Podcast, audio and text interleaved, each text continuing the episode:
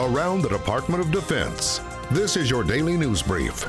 World War II like momentum is needed to advance AI. I'm Mark Weeks.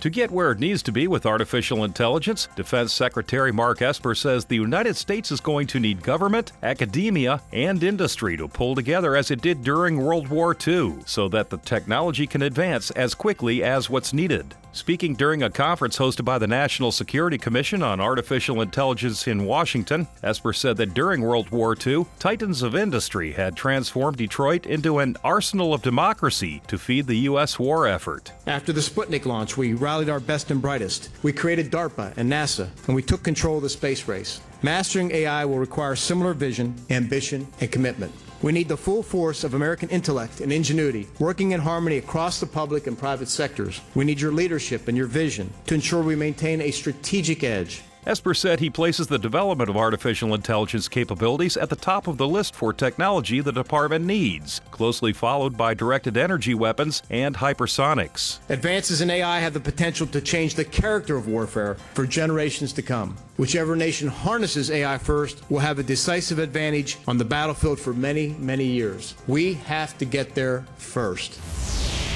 The director of the Joint Artificial Intelligence Center says the next war against a near peer competitor will be fast, chaotic, and shockingly bloody, and the side with the best AI algorithms will put the other side at an extreme disadvantage, particularly regarding the speed of battlefield decision making. Also speaking at the National Security Commission on Artificial Intelligence, Air Force Lieutenant General Jack Shanahan describes such a future battle as algorithms versus algorithms, with the best algorithm victorious. In this future fight we're looking at, this will be happening so fast. If we're trying to do this by humans against machines, and the other side has the machines and the algorithms that we don't, we're at an unacceptably high risk of losing that conflict. The general said to get the best AI, the Defense Department must rely on industry and academia which are much further along in this endeavor than the DoD.